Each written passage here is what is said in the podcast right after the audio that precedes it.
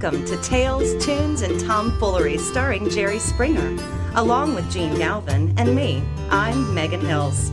We're recorded live in front of a brilliant studio audience at the Folk School Coffee Parlor in Ludlow, Kentucky. My daddy came home. And here he is, ladies and gentlemen, the one and only Mr. Jerry Springer. Thank you. Thank you.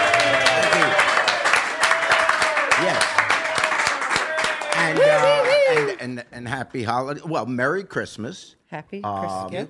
Merry Christmas. You want to say that? You want to say uh, Happy Hanukkah? Mm-hmm. Hanukkah. Hanukkah. Yeah. I've been trying to get you to say it properly. Yeah, I'm afraid You to say don't it. say it like a Jewish person. No, well, I'm afraid. It's not to say Hanukkah with an H. It's Hanukkah. Hanukkah. That's You I have a was glass of milk before you say it. it. Okay. Yeah. It's a good sound. Yeah, but you can't have the milk with the meat because that not be kosher. not kosher. How did we get on that? Anyway, happy holidays, everybody.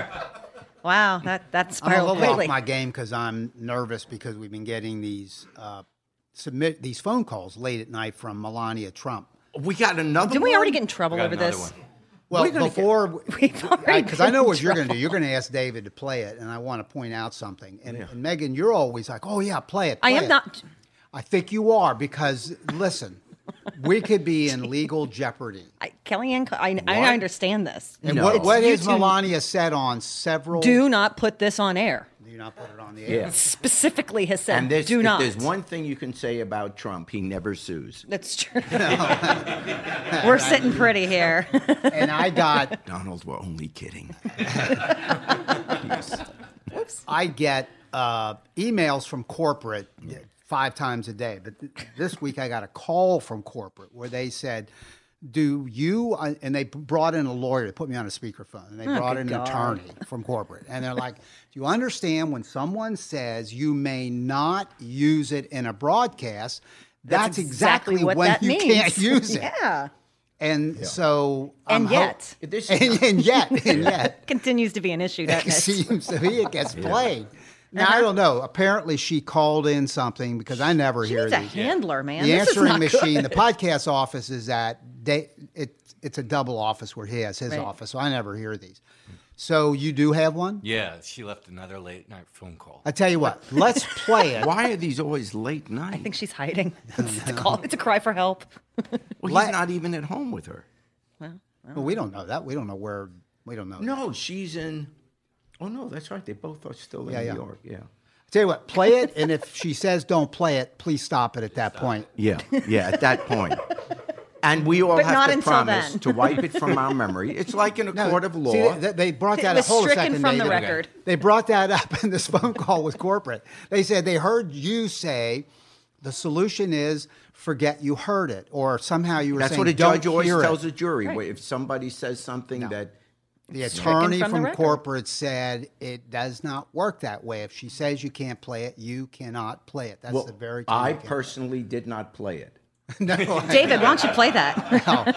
So yeah. I'm the one David, if you could, if you could just leave the lawyers your home address. Okay. Great. Uh, All right, let's see what Let's- Melania well, let's Trump see what she said. Let's may see what be she very says. nice, It might be. yes. Melania Trump. Hello, Jerry. This is Melania Trump. I'm going to do something for you here, but you must understand you have no my permission to play on air. Now hold on. See, she it. just said you do not. Did she just She say did, yep. you do not have my She permission did not to play say it? do, do not. She says you know have my position. Yes, you know have my permission. You know You have know my permi- have my well, permission. That is incorrect See, English. you're making fun of her syntax. That's not right. No, she said you know have my permission. So she could mean I don't know. I think we could get sued for that right there. Let's hear the rest of it. She may be. She may be. It may be the no with K N O W. Like I know she has. A, a, That's true. We don't hit, see it. Wow, that way. you are a lawyer. You we know. forget. Yeah. All right. When is is is? oh, that's the wrong president. I think we cannot play it. Should we? Should we not play it? No, Oh, we're, no, we're oh. playing it. We've got to play it. Get some spine. Let's ask the audience. Do we play it or not play it? Do you want to hear? I mean, she, I guess we're gonna play it's it. from our first lady to be. We would want to hear from her. That's only respectful. All right, let's play it, and let's just hope that corporate can unhear this. Go ahead and play it. Okay. I repeat, you have no permission to play this on your podcast. However, I have very specific notes for you for singing the song that you do at the end of your podcast. This is how it should sound. Sometimes I live in country. Sometimes I live in town.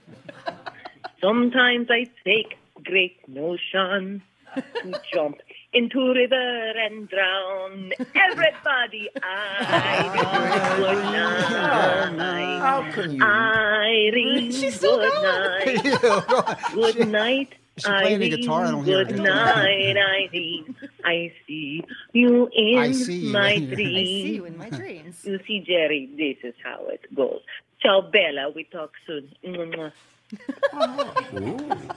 You got kisses. That was very nice. Yeah. So She yeah, listens, she now, likes why the would song. she be? Why would she not want that broadcast? I know. You know, With a people voice have. like that. How Yeah, can you? it's actually very Yeah. good.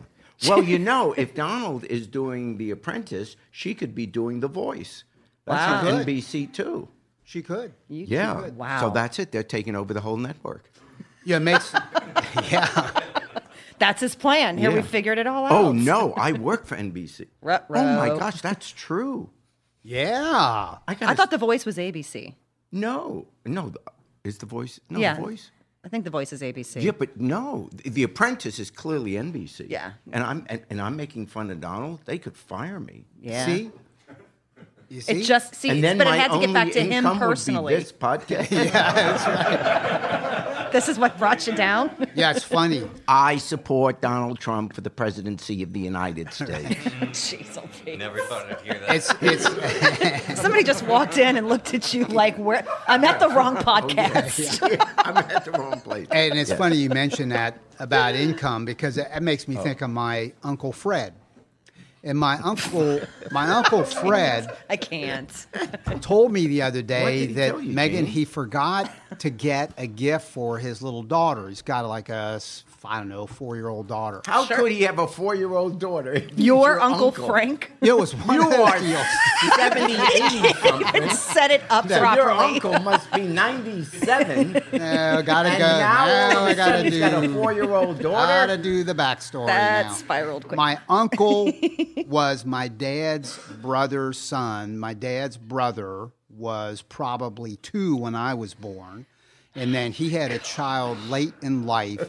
And anyway, that's how it all so happened. But, so my uncle had, forgot a gift for his daughter, and he had to go to the store kind of on the run. He goes in and he's in the toy store and he sees Barbie dolls. You know what those are. yeah, yes, I'm, he I'm aware of what a Barbie doll. And he says, uh, I do too, shouldn't I? Is this bad? goes over to the clerk and he says, uh, "I want to get one of those Barbie dolls." And she says, "Which one do you want?" We've got uh, Barbie goes shopping, 1995. Barbie goes dancing, same price. Barbie goes to school, same price. Uh, eh, Barbie goes to the beach, and uh, the other one, Barbie gets divorced, is two hundred sixty-five dollars. And he said, two hundred sixty-five dollars. Why is it? 265 and she says well because it comes with ken's house ken's car ken's boat his golf clubs and half his money so um, anyway it just made me think Nope, of that nope, No, nope. No, it says here on the um, rundown you're supposed to tell a joke. anyway Let us know when that happens, Jene, that's please. my uncle fred My Your Uncle Fred. Well, you can understand. It's Uncle Fred. Uncle Fred. Yeah. Jesus. but you know uh, Honestly, when I was born, I was so ugly the doctor slapped my mother. is that right Yeah. No, I, I I was so ugly that the doctor came into the uh, waiting room and said to my and said to my dad, um, "We tried everything, but he pulled through anyway." Aw, Jerry. no no, mom took me to the amusement park. really Yeah, to Coney Island in New York Yeah. one day, and uh, I got lost. I was a little kid, and you know, and I start crying, and I run up to a police officer, and I said, "I can't find my mom." And he takes one look at me, and he says, "Don't worry, there are only so many places you can hide." I like that one. i lived in What you a, got, Jene? I lived in a rough neighborhood called Anderson Township in Yeah. Cincinnati. Yeah. Oh, that's It's really a rough neighborhood. I asked the traveling cop one day, yeah. how do you get to Beechmont Avenue? So I don't know, no one's ever made it. but hey, anyway, Jerry, oh my God. Jerry, look at that right there. This is a this is a, Yeah. over the air oh, though. you said this is this is weird because this week, and I'm, I'm getting these calls, and now today I got a FedEx. Really? It's it's a questionnaire from the Trump um, transition team on you Oh, that's right. You're applying for applying something. for a job, and they want me to answer the questionnaire. A reference, you mean? A reference. Well, help a brother you- out. I mean, you know, give him. Well, I hope you. Well, or be honest. Actually, What does it say? So is this like an official? Like it's it's like Yeah. Okay, like it's so on you're letterhead. really it's applying not. for a job with Trump. I am. Why? Uh, I'd like to have a dignified retirement. I'd like to up my income and get more Social Security. You're what job are you applying for? The they call it the rope line director. I am the person who makes sure that where at his rallies the rope lines are properly put up and taken down. So I make so sure you put up, the rope. and I take them down. That is your job. That is Hopefully, that position. That's what he's hoping You're not to qualified. I mean, I, you know, God love you, but uh, What does look the say? Yeah, questions. what does it look at the questions. I got them right here. Does he arrive to work on time? No. No, he doesn't. And when he does, we're both disappointed. Also, they're We not even supposed to be asking this say, kind of stuff. Yeah, does he uh, work on time? Does he meet personal hygiene standards? How about that one? yeah, because every time I see you, I say, "Hi, Jene." There you go. Wow. Wowee. That's just silly. It goes over better than the hearing aid. yeah, I know. What's the next job? Okay, what's the next question? Is he able to place items in a straight line? Let's see, can you? Jene? no, just that white powder. Um, What? what? Why would I say that? I don't know. Because that's not You're- me at you're all. the that's really. I'm the quiz. He's What happened tonight? I know. Have you ever noticed any behaviors that suggest he might be a substance abuser? Yeah. yeah. He's constantly putting things in a straight line. Why are you laughing? You're not supposed to know. You're uh, so red. Do you do you like him? What? Do you like him? yeah. Megan, you're an HR manager. Are those, do these questions sound like the professional ones? You No, you're never supposed with in, in, anymore. You never ever like give personal references like from a prior employer. You're not supposed to do that. You're just supposed to say the dates that they worked for you. It's pretty illegal to do that now. What this Oh, is? Because if you didn't oh, like him, yeah, you could affect him getting a job with the Trump transition team. And how awful would that be? I tell you what, I will not. But no, that's sue. the truth. You give give give some good answers. Seriously. Okay. I, I will give the best and I answers I can. And I think on the do But you frankly, like if I admit that I like you, then they're not going to hire you. That's also very true. Yep. that's a good point. Yeah. Good point. Because why I think would I think they just like- want to be around people probably that are okay to be around. That you kind of Well, enjoy their company. is it stuff. annoying? Is that a category? Uh, yeah, You're but- kind of annoying. kind of annoying. yeah. I mean, let's be honest. Yeah. You know, he's a good friend, but he's, He's really kind of a pain in the butt, really. of yeah. Oh, Gets on your nerves, sure doesn't he? does. Well, good luck in your job search. Yeah, I, Trader. I, I can't imagine Oh, that I'm going to But get. you had to you had to abandon Guinness this, Book of World Records for this. What kind of dignified retirement? How much do you think you're going to make as putting up the rope at the I, rope line? I would think that I, that would pay about 30, 30, 40 grand a year is what I would predict. They haven't told me, but because you always wait. When you do, Megan, when you do interviews, you know, they ask the questions and then you wait and then you get the question at It the is end. so good. You're not. Oh my God, you need not to be in the job. and that's what you ask at the end. You say well, he's how not much. going to last. I'll tell you why he's not going to last. You know, and this is true. Uh, Trump has his own security guys now. Yeah. I mean- all. I read that. I, Yeah, frankly, I think that, on a serious note, I think that's scary. I mean, that's you know that strikes me of dictators who walk around with their own private police. You know, and, and they push people out of the way. They're pretty rough. They're the ones that Yep. uh, Yeah. uh, literally punch some of the protesters at his rallies. Right. And I don't know if you saw in the news last night, as people are walking into the Trump Towers, there were some protesters, and they came to the microphone where the press was standing. You know, because the press was asking them, uh, "What are you protesting?" And I think it had something to do with the environment or something like that. So they were going to interview, and this bully of a guy comes, grabs the mic, throws it down, and pushes the lady out of the way. I don't even know why he's doing that. By Yeah. the way, I mean that that's unprecedented. I, of Oh, course, it's I don't all know all of history. Yeah. but the Secret Service do a fantastic job. Why would you need to bring in your own people? Well, because uh, right, except secondly, to they're block out protests and things. Yeah. Okay, so it's political. Oh, it's totally So so that so that he they can stop things that are more political in nature that the Secret Service might be uncomfortable stopping, like protests. Yeah, I think someone should take a look at that because that could really start being First Amendment violations. You can't have the security guards pushing the press away. The press is us. I agree. Yeah, Y- right. and you know what? That may lead to something I wanted to ask I don't you. mean the press is us because of what we do here. The press is we, the people of Right. the United States of America. That's who asks the questions for us.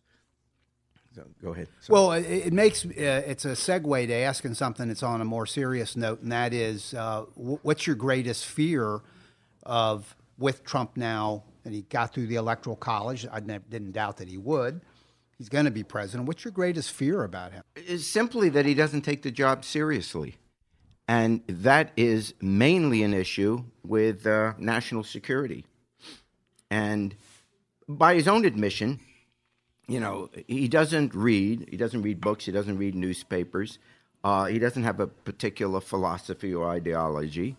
He's just not that interested. But most scary, particularly with all the headlines that are going on in the world today, he doesn't want all those briefings. The national security briefings that a president gets every morning. It is the very first thing every president does. The nine o'clock meeting is the national security advisor and some other people involved in that work. They come and sit in the Oval Office, and uh, he gets the national security briefing about what's going on in the world, what are the trouble spots right now, anything happen overnight that you need to be aware of, any decisions we have to make. And he says, No, I know what all that stuff's about, and I'm a smart guy. If there's a crisis, I'll figure something out. Whoa. Now, this is the point I'd like to make. No one ever is prepared for their first year as president. Hillary Clinton probably was the most prepared person that would be coming into the office, and even she would have surprises if she had taken office. But never have we had a president, first termer, on the first year be prepared. Even emotionally, psychologically, there is nothing that compares with it. I mean, really, imagine just for a second you go in that first morning and really whether or not the planet survives that day is in your hands. I mean, you got to be scared. I don't care how cocky or confident you are, that's got to be scary. And in that first year, certainly in our lifetime, there have been some real big examples of the mistakes that a first year president makes from not being prepared. Uh, the first one that comes to mind from my age, um, 73, is um, John Kennedy comes into office. It's 1961 when he takes office. We are in the middle of the Cold War. Uh, the Soviet Union has been expanding uh, ever since it violated Yalta and started to turn the countries of Eastern Europe into communism. Pushes North Korea to invade South Korea, and we have the Korean War. It gets involved in Indochina, which is we called Vietnam then, to get the expansion on the Pacific Rim. And so the whole history, as we said in another podcast, the whole history of Russia, well before communism, was they live and die on the issue of expanding, of finding access to warm water ports. That's Russia. The United States, from early in its history with uh, President Monroe, the fifth president, has the Monroe Doctrine. Our forefathers figured out pretty early that the one way America could stay relatively safe was that we would not permit any other European country to establish power in the Western Hemisphere. It was a big power decision. And now that you had the Soviet Union really starting to expand, Kennedy takes office. And this is the situation as he takes office. In January, January 1st of 1959, Castro, there's a revolution led by him. Batista is thrown out, and communism is now coming to be in Cuba. We can't have Soviet communism 90 miles from our shore. It violates the Monroe Doctrine. In this age of missiles, it's too close. America got scared. So Eisenhower, still president in 1959, and in 1960 okays a plan which would ultimately be called the Bay of Pigs, whereby we would get some Cuban expatriates that were now living in Florida. We would train them, and then they would invade Cuba to toss out Castro. That was the plan. The plan was approved by Eisenhower. Kennedy now becomes president. He doesn't know anything about this. While he was a candidate, he wasn't briefed on any of this. Now he's in office, a brand new rookie. The generals all come and tell him, This is the plan. We just need you to give the go ahead. And all the generals are there with the recommendation of Eisenhower, the five star general, hero of World War II, and, and Kennedy was a lieutenant in the World War II. So he's thinking, with all these generals and Eisenhower thinking this is a good plan, let's have the Bay of Pigs. And of course, as we know, the Bay of Pigs was an absolute disaster. And uh, the, the guys that went over there were all captured, and it took $53 million of aid to Cuba to bring them back eventually. But the Bay of Pigs was an absolute disaster. And it was the great failure of Kennedy's first year. He learned from that because the next year, 1962, is when we had the Cuban Missile Crisis. What he learned was that he's got to be really knowledgeable on these issues and not just take what somebody says that's, you know, all these generals and just say, okay, I'll do whatever you say. Because when Soviet missiles were discovered in Cuba by satellite, we all of a sudden, for 13 days, had the Cuban Missile Crisis, where the decision for the United States was do we invade Cuba and possibly start World War III, or do we set up a blockade to stop Soviet missiles from being shipped over? Initially, the Security Council that met with Kennedy wanted an invasion. We've got the proof of the missiles, let's just go and take them out. And if this was Kennedy's first year, he would have gone along with that. He'd say, All the generals are saying this. We got to stop the Soviets. I don't want to look weak. We're going to have an invasion. But he was now educated on this. He struck back against the generals and finally said, No, we're going to set up the blockade. And then with Bobby Kennedy, they had those letters that went back and forth. And behind the scenes, a deal was worked out. Khrushchev would pull back the missiles. And um, in a separate letter, several months later, we would take the Polaris missiles out of Turkey. And because we didn't need them anymore, we were now using submarine missiles, so we didn't even need it. But anyway, a deal was worked out. The world was saved from nuclear destruction. For those of us old enough to remember, and I was in college at the time at Tulane, 90 miles away, and I remember the students, we all went down there with our sandbags. We were putting sandbags up along the levee because New Orleans is below sea level, and we were getting ready, and the place was being evacuated. Parents were telling the schools were closed, get out, you know, there could be missiles coming here. So that was We were all in church going to confession. There's the difference. Yeah. you, they must have kept you late. Yeah. so, uh, Quipster. so, um, anyway, the point of that is Kennedy learned, you know, if the Cuban Missile Crisis had been in his first year, we would have had nuclear war. This is what we're facing with Trump. You want another example? How about, which we all remember, 2001. It's August of 2001, and President Bush, George W., the second one, he gets a memo in August of 2001, and the memo says that bin Laden is planning to strike America using planes. Didn't say Air Force planes, just using planes. There was that information in the memo, which was at the time disregarded. There was also information coming from the FBI in Arizona and the FBI down in Florida, where I lived. In fact, it was the same airport um, where there were these guys getting flying lessons, but had no concern learning how to land a plane. They only wanted to know how to take off.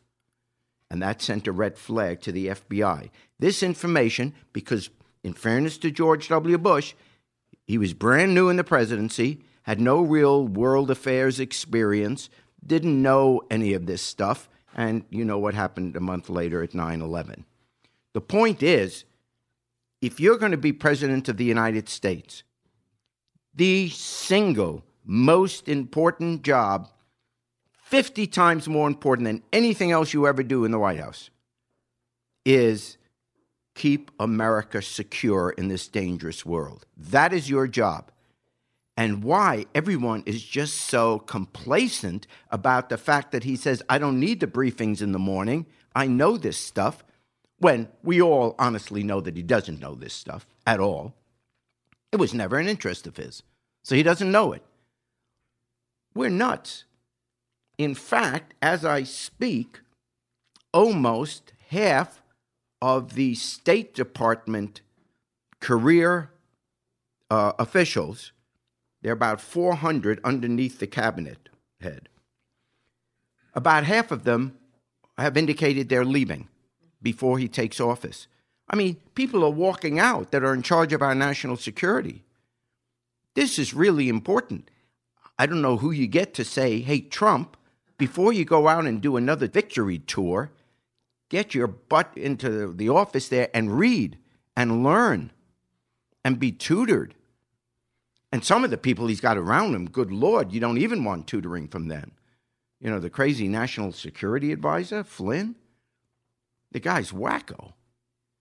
So when you ask me what's my greatest fear of Trump, all this other stuff, issues we feel strongly about, mm-hmm. they pale in comparison to whoops, something's going to happen, and this guy isn't prepared. Even if you love him, even if you're so happy he's president, you've got to admit that he doesn't know anything about this.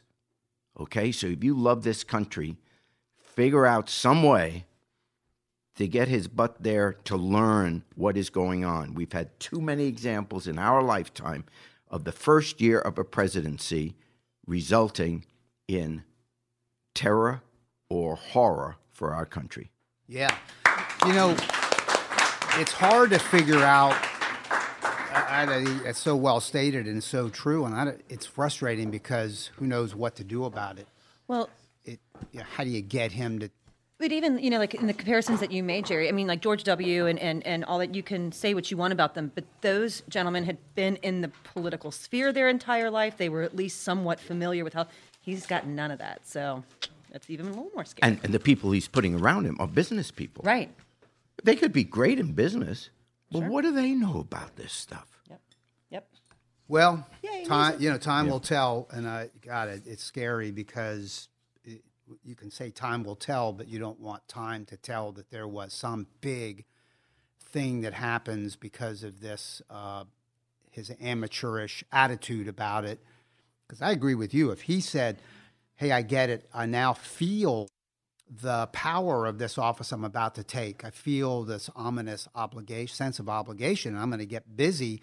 And if all the stories were about Donald Trump is somewhere studying, learning, talking, mm-hmm. we feel better. But he still has this rather blasé attitude about it. I don't know. Hey, we have Tim Easton with us. Let's hear it for Tim Easton.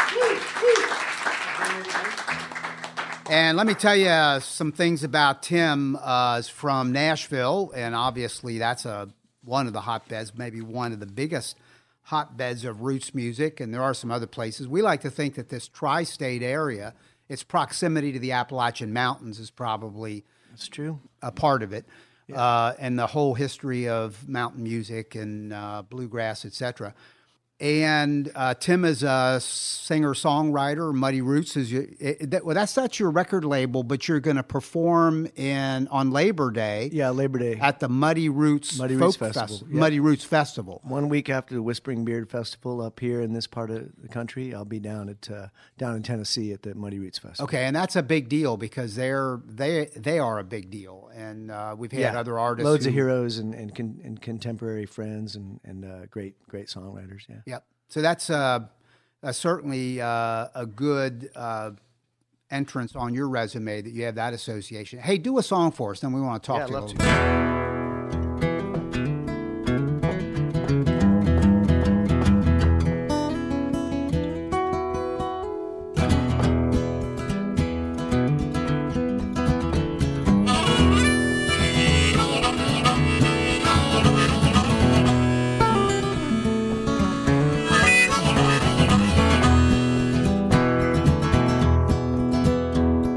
man steals from you, tell me what do you do?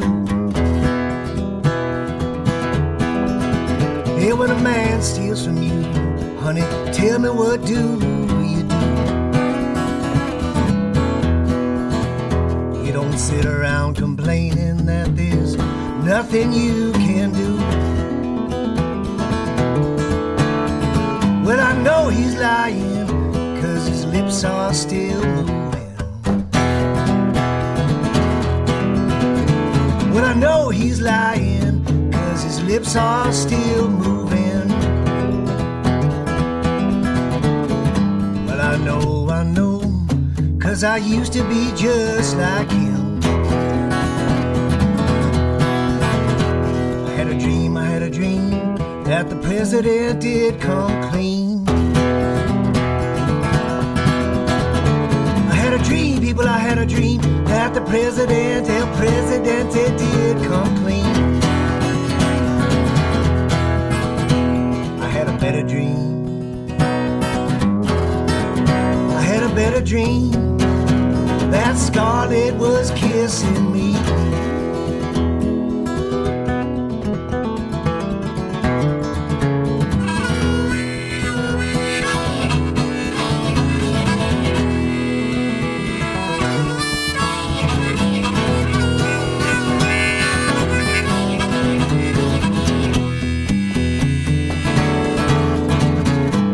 One man can't vote, cause he can't get his foot in the front door. When a one man can't vote, cause they won't let him in the door. I won't carry on working for you liars and cheaters, playboys and playgirls, yeah, misleaders anymore. Flowers on the kitchen table, the TV's in the trash. Flowers on the kitchen table, the newspapers in the trash. Sweetheart, sweetheart, please,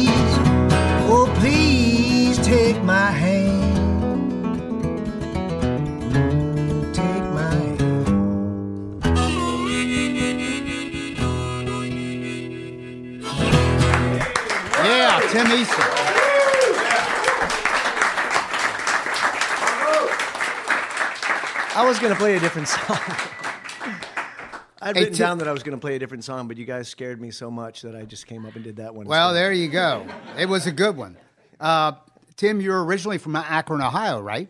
Yeah, I grew up there. I was born on the. Uh, my mom's Canadian, so I was born on that uh, the border. Up, I'm a border baby from uh, up New York State way. But I grew up in Akron, Ohio. My dad worked for Goodyear, and um, we, you know, we lived there. And I lived in Japan for a while as a kid. So I've lived all over the world, and I do consider myself kind of a citizen of the planet. And uh, I've done a lot of traveling. I was a street musician over in Europe for about seven years too. So that, that uh, And you just did a 45 day tour in Europe. Just I did. I did. I'm I'm um, I'm good and jet lagged and, and crazed from uh, 45 days I was over there uh, during the election, and uh, I, I I voted before I split, uh, but then yeah, I just got over there and was in Austria for the election. And I made this. I kept making this joke, like I'm like, oh, I'll be. Uh, if if if uh, if T Dog wins the election, uh, the Austrians will just shrug their shoulders and be like, "Oh, that's what happens," you know. Yeah. And uh, it's exactly what they did. That's exactly the way. That's the way they reacted. It was so depressing. Right. It was just dark. And then I went to Spain and got drunk for 12 days. There you go. Spain's good for that. It was. They they also been through some stuff. Yeah. Yeah. And Yes. and the, the, the writers and the, the, the promoters and the great people over there, they like to you know take care of you and give you bring you into good food and stuff like that.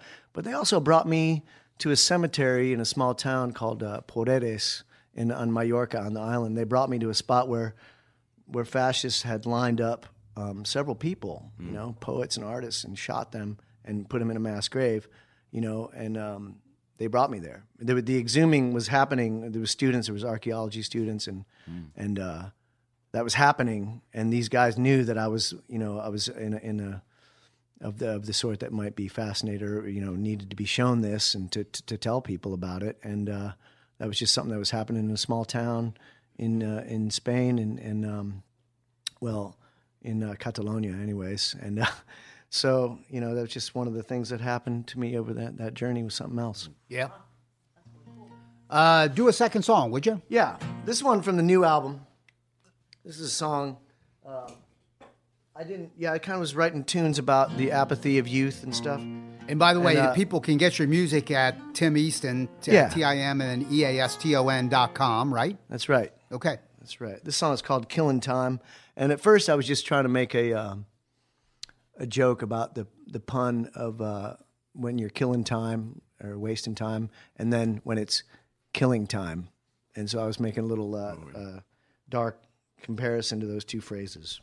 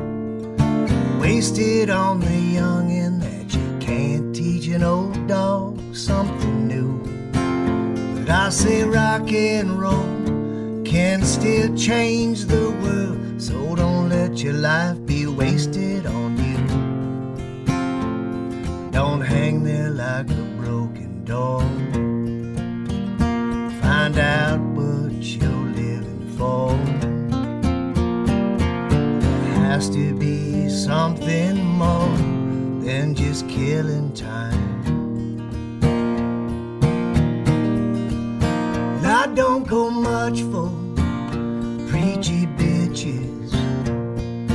Act like they ain't going to hell. But it's so true that as you get older, your hindsight rings clear as a bell. I understand how much cooler it can be to act like you were sleeping on your generation's watch, your sworn enemies were shaking hands. They'll hang you like a broken dog and sell you what you think you're living for. Happy that you'll never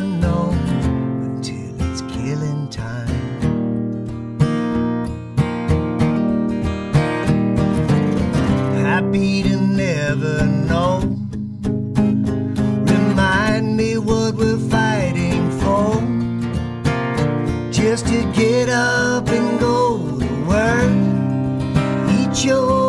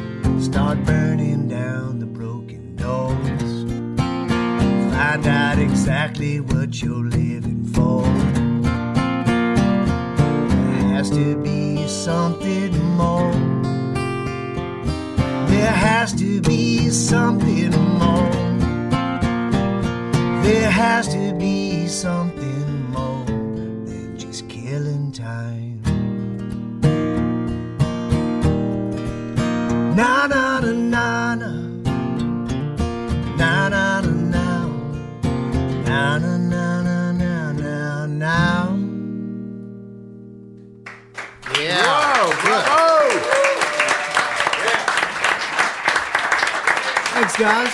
Great stuff. Good song. Good song. Thank you very much, Tim. Hey, would you take us out on Good Night, Irene? And glad to. I don't know if Melania Trump's going to join in, but uh, I know Jerry will for sure. We could get Melania in. Hey, I think she nailed it.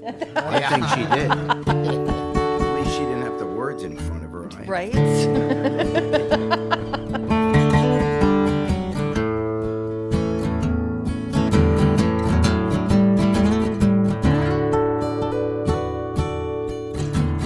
Saturday night, I got married. Me and my wife settled down. Now, me and my wife, we're partying.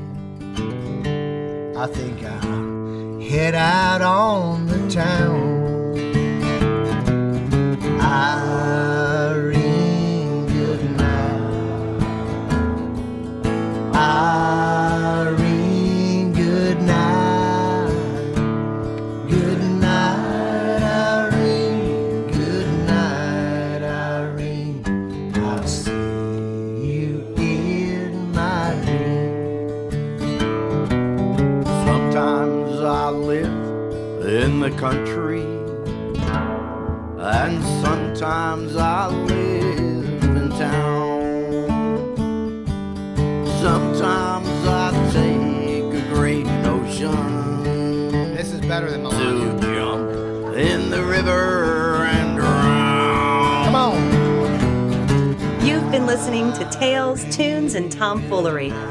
recorded live at the Folk School Coffee Parlor in Ludlow, Kentucky. Thanks to Patrick Kennedy for writing our opening song, and to you for listening.